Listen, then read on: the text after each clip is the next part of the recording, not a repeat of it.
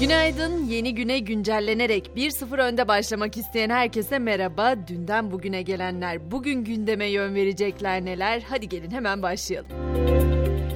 Bugün büyük önderimiz Mustafa Kemal Atatürk'ün Ankara'ya gelişinin 103. yıl dönümü. Atatürk'ün 27 Aralık 1919'da heyeti temsiliye üyeleriyle Ankara'ya gelişi milli mücadelenin seyri açısından yeni bir dönemin başlangıcı olmuştu. Bugün kutlamalar nedeniyle başkentte bazı yollar araç trafiğine kapalı olacak. Yola çıkmadan güzergah kontrolü yapmakta fayda olacağını hatırlatayım Ankaralılar için.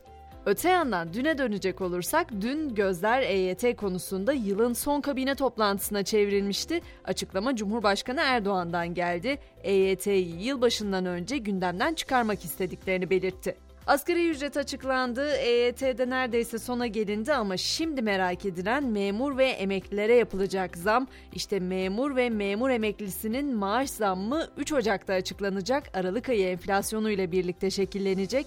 Şu an 5 aylık enflasyon farkı %14'ün üzerinde.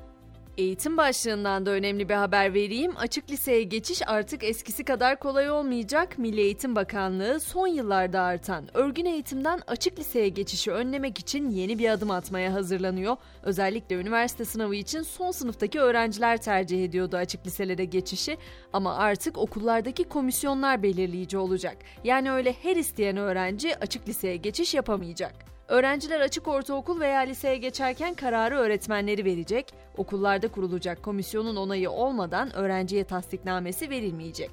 Türkiye-Fransa arasında gerginliğe neden olan olaylardan da söz edelim biraz. Fransa'nın başkenti Paris'te 23 Aralık'ta 3 kişinin hayatını kaybettiği bir silahlı saldırı olmuştu biliyorsunuz. O saldırıyı gerçekleştiren zanlı cinayet ve cinayete teşebbüsten tutuklu yargılanacak. Öte yandan saldırı sonrası çıkan olaylar nedeniyle de Fransa'nın Ankara Büyükelçisi Dışişleri Bakanlığı'na çağrıldı. Büyükelçiye Paris'teki saldırı sonrası Fransa sokaklarında Türkiye aleyhine başlatılan kara propagandadan duyulan rahatsızlık ve tepki dile getirildi. Böylece yavaş yavaş dünyadaki turumuza da geçmiş olalım. Hindistan'daki tren dolandırıcılığından söz edeceğim şimdi. Bu dolandırıcılık ülkenin gündemine oturdu. Dolandırıcılar yaklaşık 28 kişiyi Hindistan demir yollarında iş vaadiyle kandırdı. Demir yollarında iş için eğitim aldıklarına inandırılan mağdurlar bir ay boyunca istasyona giriş çıkış yapan trenleri saydı. Mağdurların dolandırıcılara bu işi alabilmek içinse toplamda 2,4 milyon rupi kaptırdığı belirtiliyor.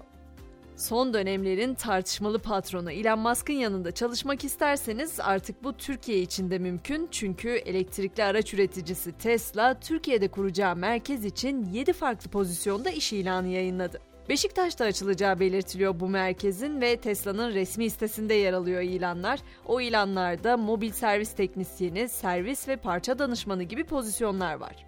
Tabi Elon Musk'tan söz ettiğimde artık sosyal medya platformlarından Twitter geliyor hemen aklımıza ama bu kez size ben TikTok'tan söz edeceğim. TikTok YouTube'la rekabette yeni bir kulvar açtı ve Full Screen adı altında tam ekran yatay video desteği sunmaya başladı.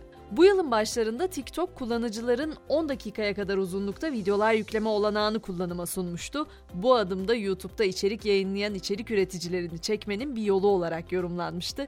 Şimdi gelen bu yeni tam ekran yatay video desteği de YouTube'la bir rekabet kulvarı olarak yorumlandı. Beyaz perdeye baktığımızda ise Avatar zirveyi bırakmamaya kararlı görünüyor. Yönetmen James Cameron'ın ikinci Avatar filmi Avatar Suyun Yolu Amerika'da 56 milyon dolarlık hasılat elde etti. Film tüm dünyada ise 10 günde 850 milyon dolar kazandı. Dijital platform olan Netflix ise bu yıl ikincisi gerçekleştirilen kültürel yakınlık araştırmasının sonuçlarını açıkladı. Araştırma Türkiye yapımlarının ülkemize olan ilgiyi büyük ölçüde artırdığını gösteriyor. Buna göre dünyanın Türkiye yapımlarına olan ilgisi katlanarak artıyor.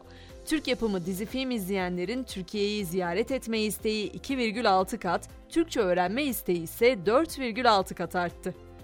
Tabi tarzı herkese hitap etmiyor olabilir ama Şahan Gökbakar'ın son filmi Recep İvedik 7 de bir rekora imza attı. Film daha önceki 6 film gibi sinemada yayınlanmadı. Bu kez Disney Plus yayınladı. Platformun Recep İvedik 7 sayesinde 1 milyondan fazla yeni abone kazandığı belirtiliyor. Hemen spor dünyasına da şöyle bir göz atalım. Potada nefes kesen bir derbi vardı dün akşam ve Fenerbahçe Beko Anadolu Efes'i uzatmalarda devirdi. Basketbol Süper Ligi'nde Sarı Lacivertliler normal süresi 79-79 biten ve uzatmalara giden maçta Anadolu Efes'e 93-90 üstünlük sağladı.